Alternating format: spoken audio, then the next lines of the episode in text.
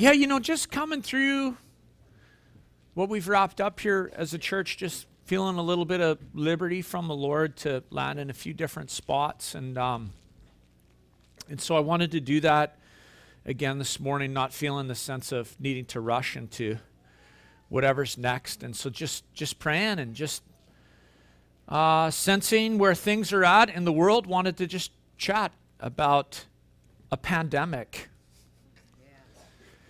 It's called, uh, it's a pandemic. It's a, and it has to do with anxiety and worry and fear. That's the true pandemic of our world. And so, uh, just as a church, I just want us to center again on the Word of God this morning and remind us what the Scripture teaches us and what it declares us about to, to us about Jesus and our relationship with the Lord and how we we look and respond to the things that are happening around us. And so uh, I'm going to get you guys to turn with me to Colossians chapter 3. The scripture is going to come up on the screen, uh, but you can go there in your Bible. And I'm going to invite you to stand. Would you stand with me? Colossians chapter 3.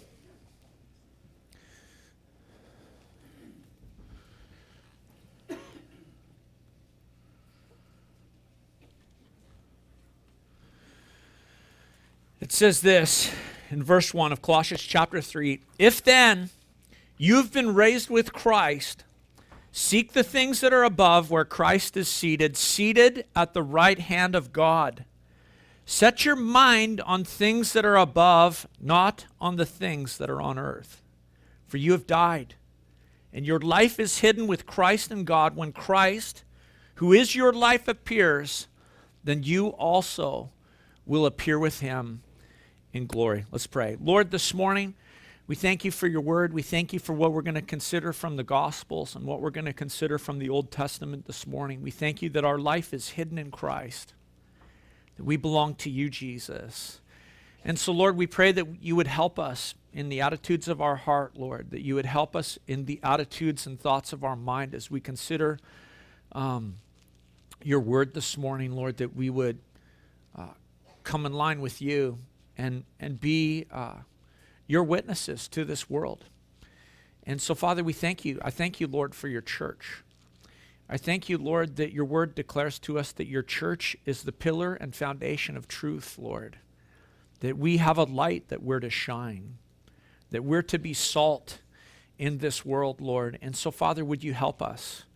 Would you help us to have your heart and to have your mind? And, um, and we pray these things in Jesus' name. Amen. Right on, you may be seated. Great text there in Colossians chapter 3, don't you think?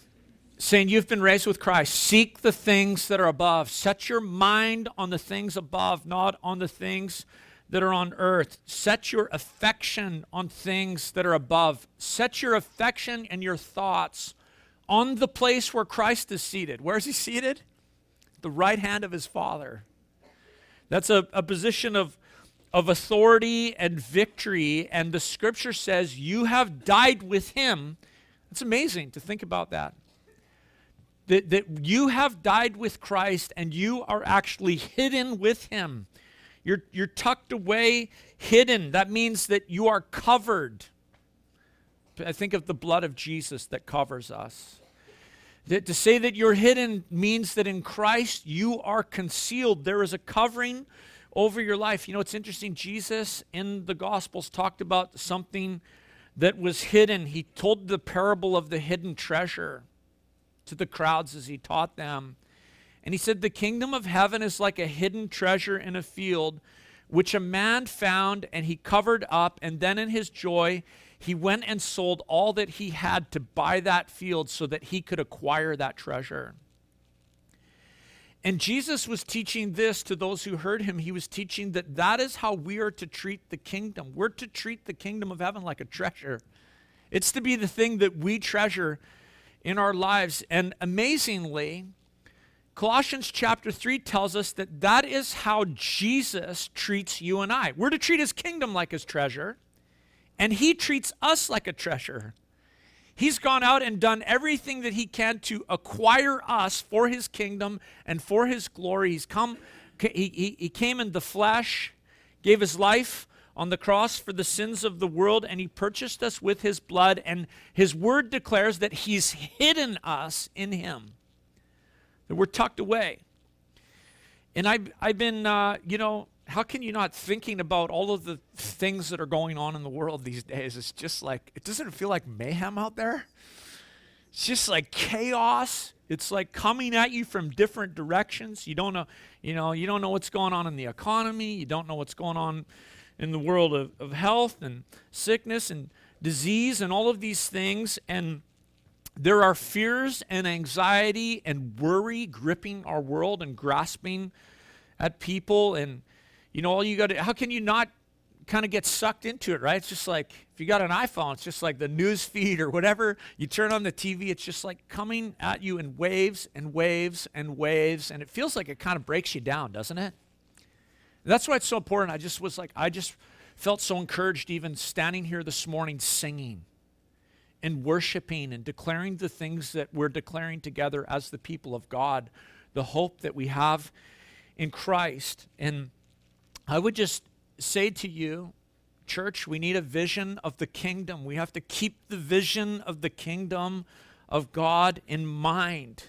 Because the truth is this God has set this world underneath our feet. But you can't really put this world under your feet until you get a clear vision of what's above you. You've been hidden with Christ. You've been hidden with Christ and God. And in the days of Elijah, I remember, I, I just love the story of Elijah in the Old Testament. And I, I love the, the history. I'm going to just ask can we shut it down in the coffee bar? We'll do dishes later. I'm sorry, Candace. I know you're not feeling well. I'm sorry for interrupting you. Just the rattle of utensils and stuff. I don't I don't get knocked off course too often, but and Candace, we love you. It's okay that you're coughing. Um, and so I love in the in in the days of Elijah, like the spiritual climate that you saw, that you see and you read about in the Old Testament. The scripture tells us about Elijah, how the Lord called him from his little community in Gilead, and he was to go to Ahab, this wicked king. And he went to Ahab and he said, King Ahab, as the Lord, the God of Israel, lives, before whom I stand, there shall be neither dew nor rain in this in, in, these years except by my word. And Elijah had to declare to Ahab, here's what he had to say to the spirit of the world. He had to say, "The Lord lives." See, in the days of Elijah and in the days of King Ahab, the nation had like turned to the worship of false gods. They had worshiped Baal Queen Jezebel and King Ahab were the big promoters of that. And there was all sorts of wickedness in the worship of, of Baal. And in fact, Baal was actually considered the, the god of the rain. And they had their temples and their idolatry that was happening. And Elijah had to go to Ahab, the king of the nation, and say to him and remind him, The Lord, the God of Israel, is alive. He's well. He is seated on his throne. He's, he's living, and there will not be rain or dew in these years except by my word. And so Elijah Elijah had been and he was being prepared by the Lord to demonstrate to all of Israel that Yahweh is alive, that he's still the one and true God. And in fact, the name Elijah means Yahweh is my God. It conveys a fact Yahweh is my God, and the Lord is alive and well. And he had been prepared by the Lord to declare this to the nation. And, church, that's our job to declare to the nations, to declare to the world that Jesus is alive and well, and he is seated on a throne, and nothing is outside of his control or his command. I think about Elijah, and perhaps he he heard the movements of King, heard about the, the plans and the scheming of and movements of Ahab and Jezebel, how they were increasing uh, the worship, increasing to replace the worship of the Lord with the worship of of Baal, and his, his heart was stirred up, and God gave him a mission. And he went to the city of Samaria with this message, bursts into the palace with an ultimatum for King Ahab. He claimed, The Lord is the God of Israel, he's alive, and I'm his servant, and it's not going to rain until the Lord says, until I say through the Lord. And Elijah declared there'd be neither dew nor rain because God had promised to withhold hold them from the land of Israel if the people worshiped other false gods. And so God had apparently revealed to Elijah that he was going to honor that promise in his day. And and like I said, Baal was the god of rain. So this struck right at the heart of, of Baalism because they believed their God was the god of rain. And so the drought that was brought on by the true God showed that he, the living God, was the God of Israel, not, not Baal, controls the weather. Was this, I don't know, amazing, powerful, remarkable demonstration of God's superiority over the gods of the nations of the world, over the falsehood of who Baal is. So Elijah goes, he delivers this word to Ahab, and then God speaks to Elijah and he tells him, Elijah, depart from here, go east, and go to the brook Cherith, which is east of the Jordan, and there you will drink by that brook, and I have commanded there that the ravens would feed you. And so here's Elijah. He makes this dramatic announcement before the king of Israel, and then the Lord tells him to leave the city and to go eastward. And the Lord tells him, Hide yourself. Hide yourself in a ravine. Hide yourself east of the Jordan River. And, and you're going to need to hide, Elijah, because you're going to be hunted by the king. You're going to be hunted out by Jezebel, who is seeking out the prophets of God to, to, to murder them and to kill them. Now, so Elijah takes off and he goes to this brook Cherith and actually kind of just geographically, we don't know where the brook Cherith is. It's one of those streams that would have flowed during the rainy season but dried up as the weather turned hot. And God promised that He would provide there for Elijah food and drink in this unlikely spot. And so Elijah goes. He does what the, God tells him to do. He goes and he lives by the brook Cherith. And then this is in 1 Kings 17. The scripture tells us that God sent ravens. Amazing. That ravens brought to him bread and meat in the morning, and the ravens brought to him bread and meat in the evening, and he drank from the brook. And after a while, the brook dried up because there was no rain in the land. And so Elijah takes off. He listens to the, the word of the Lord. He obeys the Lord. And God miraculously provides for him uh, by ravens. It's kind of nasty to think about it.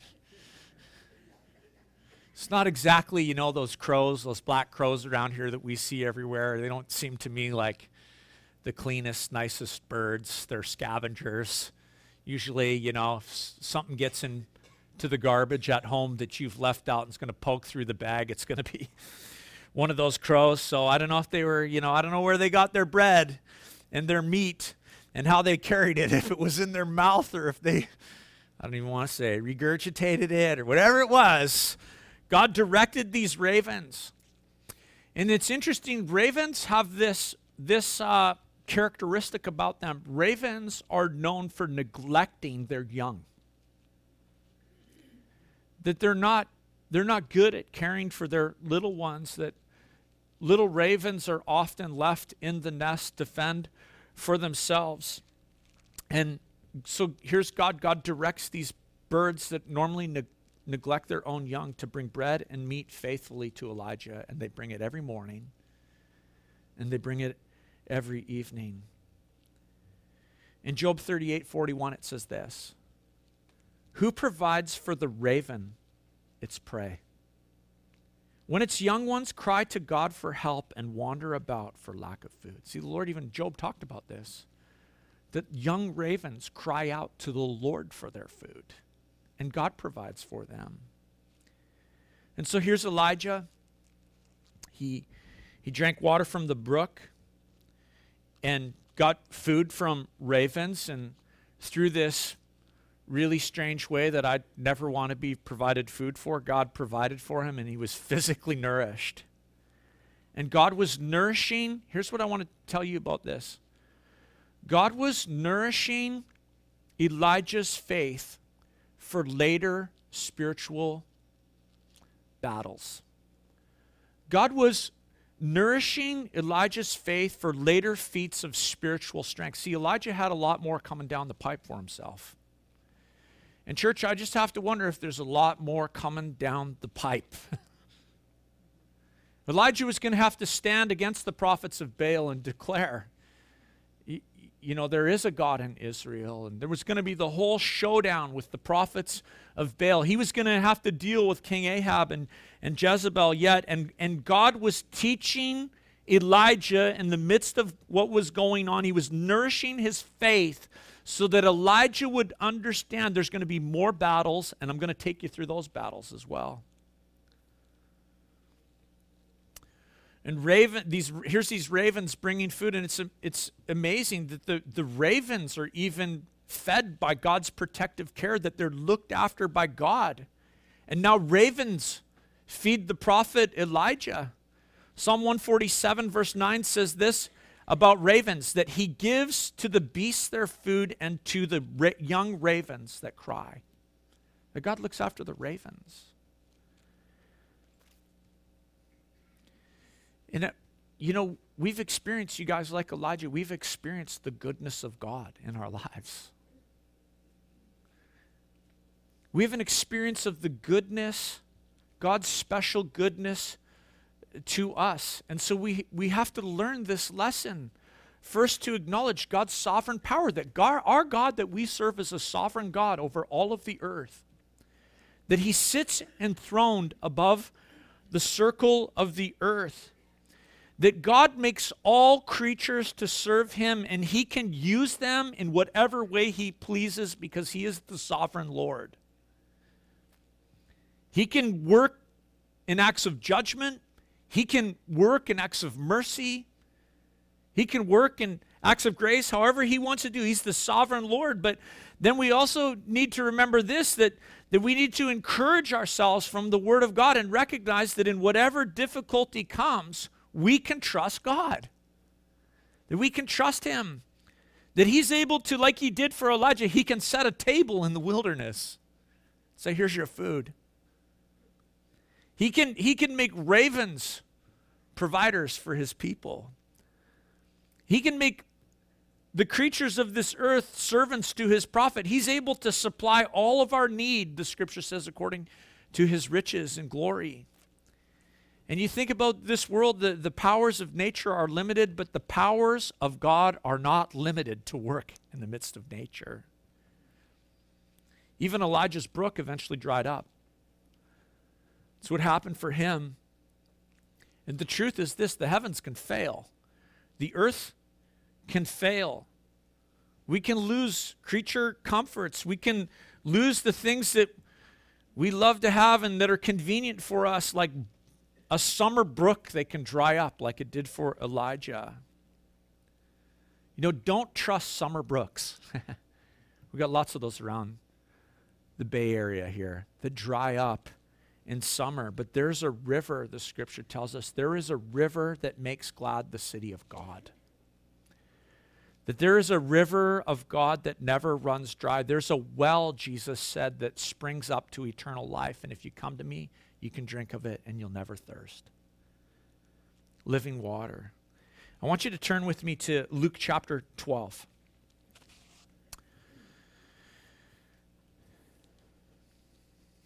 In Luke chapter 12, Jesus had a message for his disciples. He had a message for those who were following him. It was not a message that he taught to the crowd. Listen, this was not a message taught to the crowd. That was, this was not a message publicly proclaimed to thousands of people. This was a message that he gave to his disciples, to those who were following him, to those who were learning from him, to those who were apprenticing from him. Luke chapter 12, verse 22. And he said to his disciples, to those who were following him. This was a truth that was not available to those who didn't follow him. This was a reality for those who followed Jesus, and it's a reality for you if you follow Jesus. He said this Therefore, I tell you, do not be anxious about your life, what you will eat, nor about your body, what you will put on. For life is more than food, and the body more than clothing. Consider the ravens. Consider the ravens. They neither sow nor reap, they have neither storehouse nor barn, yet God feeds them. Of how much more value are you than the birds?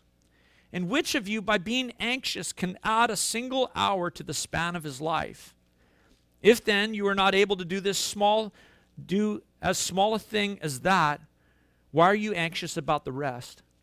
Consider the lilies, how they grow. They neither toil nor spin, yet I tell you, even Solomon in all of his glory was not arrayed like one of these. But if God so clothes the grass, which is alive in the field today and tomorrow is thrown into the fire, how much more will he clothe you, O little of faith? O you of little faith.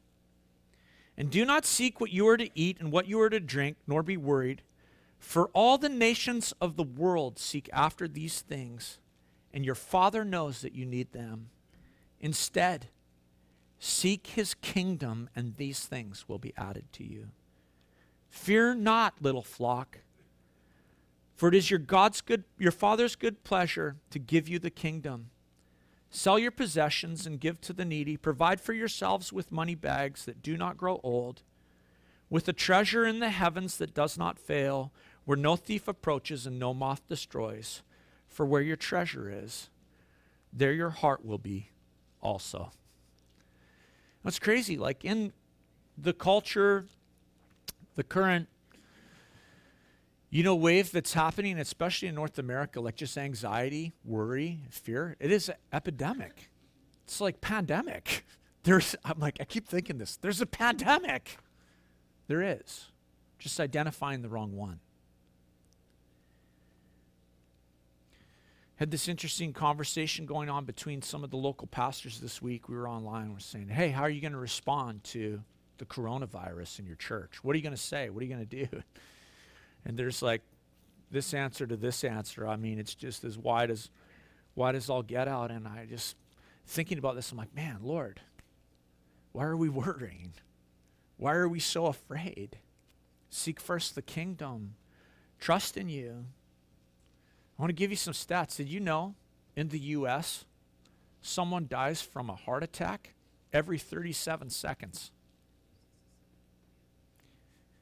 In 2015 alone, just from heart attacks in America, 634,000 Americans died from heart disease.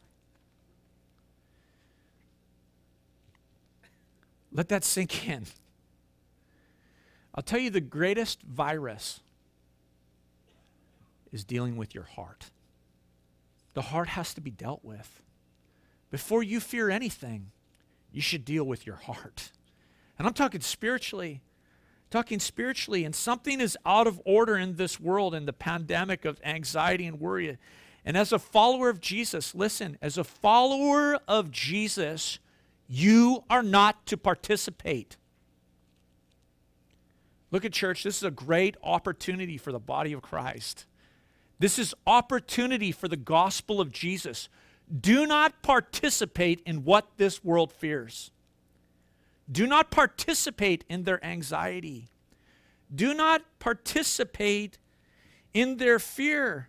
Do not be anxious, Jesus said, about your life. It's not my words, it's Jesus' words. Don't be anxious about your life. He said, Consider the ravens. Man, yesterday morning I got up, I went for a walk, and I was stunned, man. I'm just outside. And I'm like, everywhere I went, I heard birds singing. It was like the Lord speaking to me for the message this morning. I'm like, wow, they're not afraid. There's like no fear in the birds. They're like singing, they're having a great time. Like, woohoo, sun's out. Look at all the sailboats. It's a gorgeous day. God is good. His mercies new every morning. And the birds were singing.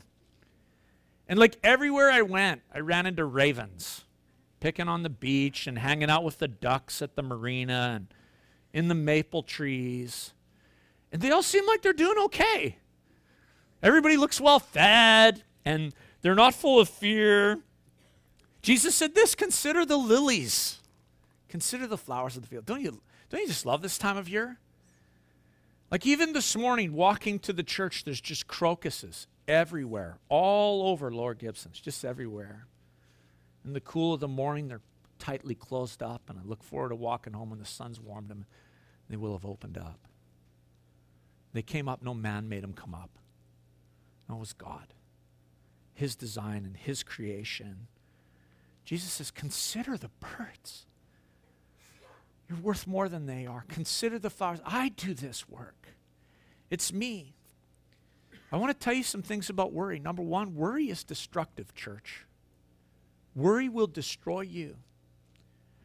The word in Scripture that is translated anxious means this it means literally to be torn apart, to have your limbs torn from you. It's like picture in your mind being like, like the old way of like being attached to two horses and them being sent in different directions. That's what anxiety is. That's what worried is to be pulled in different directions. It means it means to tear or to be pulled apart with teeth like a dog attack. Like if you've suffered from anxiety, you know this that anxiety has teeth to it. And when it sinks its teeth into you, it doesn't want to let go. The word in this text in verse 29 that is translated worry means to have a doubtful mind, to have a mind that wavers and fluctuates. It actually is the picture of a ship being tossed on the sea in a storm, up and down and disappearing between the waves, and that your mind can be like that. That that's what worry is. The English word worry actually has this old definition in the original sense, like in the Anglo Saxon like history of the word worry, it means to harass and to strangle. That worry is a strangler. That worry sets its hand around your neck and it chokes off life, chokes off breath. Corrie ten says this Worry does not empty Tomorrow of its sorrow, it empties today of its strength. Man, we're the church. We're the people of God. There is strength for today. God's mercies are new. And worry is destructive. It will empty today of its strength. But the kingdom of God, worry is destructive, but the kingdom of God is instructive. And the kingdom of God, the word of God says this there is strength for today. Set your mind on things above, where Christ is seated. Set your minds on things above, not on the things of earth, for you have died and your life is hidden with Christ. You're hidden with Jesus. I'll tell you something else about worry it's destructive, and worry is deceptive. It's a liar. It, it gives a false view of life, it gives a false view of itself, it gives a false view of God. Worry does this worry convinces you that in your life the things that matter are what you eat and what you wear. And we can get so focused on those things that we can forget that the chief aim of life is this not what you eat and what you wear. The chief aim of our lives as follower of Jesus is to bring glory to God, to glorify God. And worry blinds us to the world around us. Worry blinds us to the fact that God is caring for creation. Worry blinds us to the fact that God loves people. Well, the birds, the birds don't get sucked into it. They sing and they know God's their provider. No worry or no, ang- no, no anxiety. God makes the flowers of the field beautiful and he feeds the birds of the air, which means this, Jesus said, He can look after you. He can look after me. And Jesus says, You can look at the birds of the air and the flowers and be encouraged. Trust me. Cooperate with me. Be, be used by me. Use your abilities and your giftings and the opportunities that I set before you for the kingdom of God, for God's glory. And so worry is deceptive. It, it, it blinds us. We can actually be deceived into thinking that worry is like accomplishing something for us. Oh, like it's good. I'm worried about this. No, it's not. It's never good. Jesus said you can't even add an, an extra span to your life. You can't, you can't add any time to your life by worrying. You can't make yourself, it's a, a span. You can't make yourself any taller. I know some of you would like to do that. You cannot make yourself any taller by worrying. Worry adds nothing. All it is is this it's a thief, it's a robber. It takes life, it doesn't preserve life. If God feeds the birds of the air, He'll certainly look after us, His children. If God can cause the flower to blossom and the grass to grow, then surely He can clothe us. He can do anything. Jesus said, The problem is this the problem is your faith. You have little faith. See, every flower, every time we see a flower, church, every blade of grass is a witness to us. We're, we're called to be witnesses to this world. Every flower, every bird, every blade of grass is a witness to us to the power of the Creator, who is our Father and our God. And so worry is deceptive. It gives you a false view of your life, but, but the kingdom of God is truth. And it says this Jesus says this, or the scripture tells us this that our life is hidden with Christ. We're hidden. Worry is also damaging. Worry like deforms you, it stops you from growing. It, it makes you like Jesus said, it'll make you like the world. Worry will make you like this world. I don't want to be like this world. Make us like unsaved people. Worry makes you act like people who don't know Jesus. Worry is unchristian. It's interesting to, to, to, think about this, but like worry, anxiety has teeth. It will damage you. You know, the other day I like accidentally ended up on like a website that showed pit bull attacks. I'm like, oh my gosh, man, it was awful. These people deformed by dog attacks. Worry wants to deform you. It wants to get its teeth in you and it wants to deform the image of God that God has made in you. It wants to destroy you and mangle you. And Jesus says it, it, it will deform you and it'll cause you to act like the world. I mean, how can we reach out to those who don't know Jesus if we ourselves are f- filled with worry and anxiety? Like, it's just obvious that it's like inconsistent to preach faith in Jesus and then to practice worry in your life. Worry is damaging. But the kingdom of God is safety. The kingdom of God is security. Like Elijah, hidden in a ravine while wicked Ahab was ruling and Queen Jezebel was seeking his life. Hidden. Hidden like Moses in the cleft of the rock. Hidden like the servants of David whom Absalom sought, and they were, they were tucked away and hidden in the ground. Hidden like the spies in Rahab's roof on the in Rahab's house on the roof, or hidden like Jotham in the house of the Lord while wicked Queen Athaliah was reigning over the land. Jonathan said to David, He said, Saul, my father, seeks to kill you. Therefore, be on your guard, stay in the secret place, and hide yourself. Saul wants to kill you. That picture of the flesh. The flesh wants to kill you, but the scripture tells us this that you're hidden in Christ. Take refuge in the secret place. Take refuge in your hiding place. As Psalm 17, 8 says this Keep me as the apple of your eye, hide me in the shadow of your wings. That's what the psalmist said. There's safety, Lord, in your presence. The Lord said to his people in Isaiah, Come, my people, enter your chambers and shut your doors behind you. Hide yourselves for a little while until the fury has passed by. Enter the rock. Hide yourself in the midst of the terror. Look at, we should not respond to the things that the world fears and worries and is terrified of. We do not, or we do not respond in the way the world responds. And so, how do we win the battle against anxiety? It's a anxiety and worry. That's a spiritual battle. We have to realize this. We have to know this that God knows your needs, church. God knows what you need. Your Father in heaven knows what you need. Look again at, at, at verse 29 of Luke chapter 12.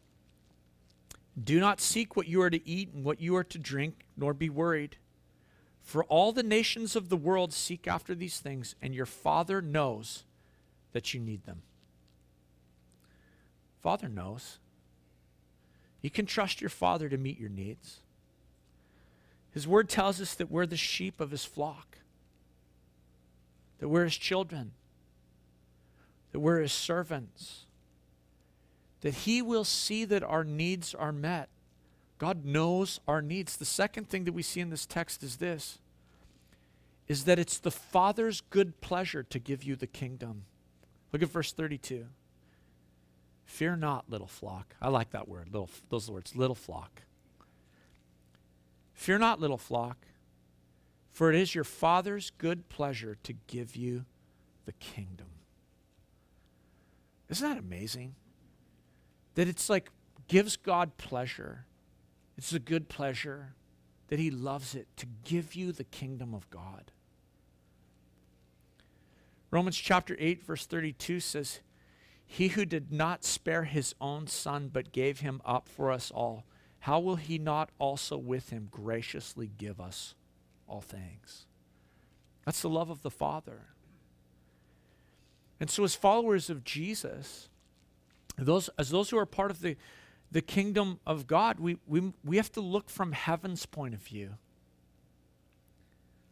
We have to make sure that we put God's kingdom first and everything, and that's the challenge. That's the real battle, to put God's kingdom first. And, and so that means this that the most important question you can ask yourself is where is my heart? Lord, where am I in all this? If my heart is fixed on the things of this earth, well, the earth is passing away. That's what the scripture says.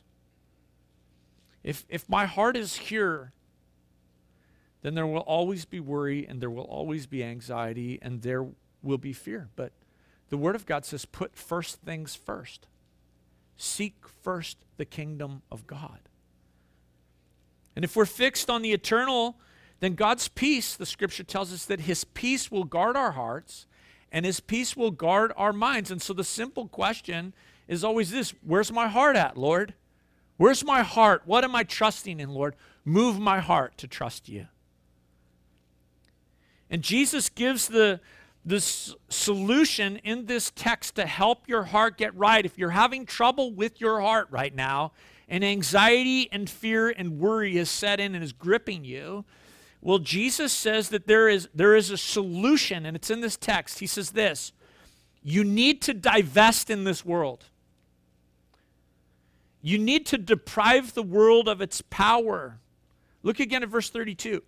Fear not, little flock, for it is your Father's good pleasure to give you the kingdom. Sell your possessions and give to the needy. Provide yourself with money bags that do not grow old, with a treasure in in the heavens that does not fail, where no thief approaches and no moth destroys. For where your treasure is, there your heart will be also. This is amazing. That Jesus says, and we don't like this. We read this and we go, oh, I don't like that. That was for them. This isn't for us. He says, You got to divest in this world, disciples. You got to divest your interest in this world and invest in the kingdom of God. You know, I read this and we know this that there's nothing wrong with owning a home. Of course not. Car or things. But the question is always this do we own them or do they own us? And this is an exhortation to self denial, to give of what you have liberally, to invest in the treasure that cannot be stolen and in the treasure that cannot be devalued. Jesus said, Where your treasure is, there your heart will be also. Where's your heart? What has your heart? And if you are living in fear and anxiety, I want to tell you something else has your heart. not Jesus. So you have to divest. You have to say, Lord, what are you calling me to get rid of? Because I'll get rid of it.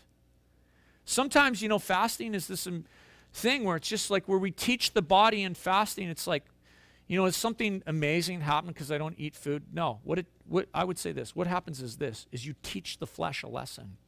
You say, Flesh, I don't live for earthly things. The things of the Spirit come first. So I'm just reminding you, Saul, get in your place. I serve David. And sometimes we need to do that with the things of this world. We just got to say, possessions, you don't own me. Let me remind you, I deny myself for the kingdom of God.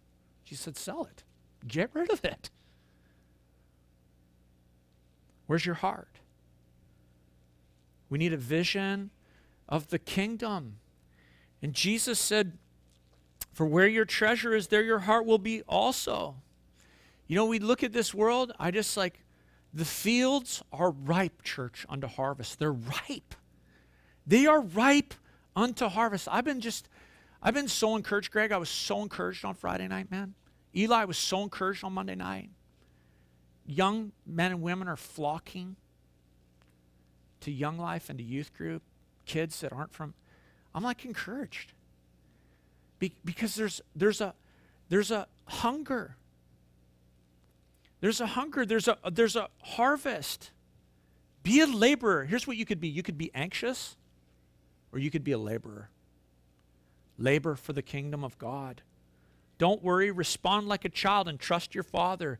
Get the vision for the kingdom and hide yourself. Go to the ravine. Go to the cleft in the rock. Go to that secret place because you have a source, a secret, hidden source in Christ Jesus Himself.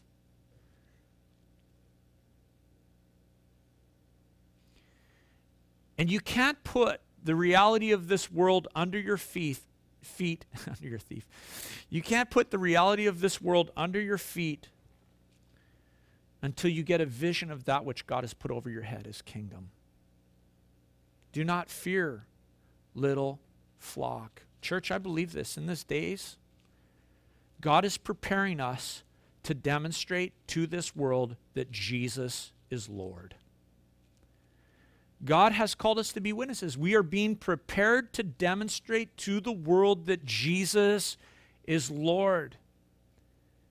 And the way we demonstrate that is by not acting like the world acts. Our Father, He's got us. We're hidden in Christ. Set your minds on things that are above rather than things of earth. Seek first the kingdom. And if it means divesting in this world, then get rid of it. Divest for the glory of God. Would you stand with me?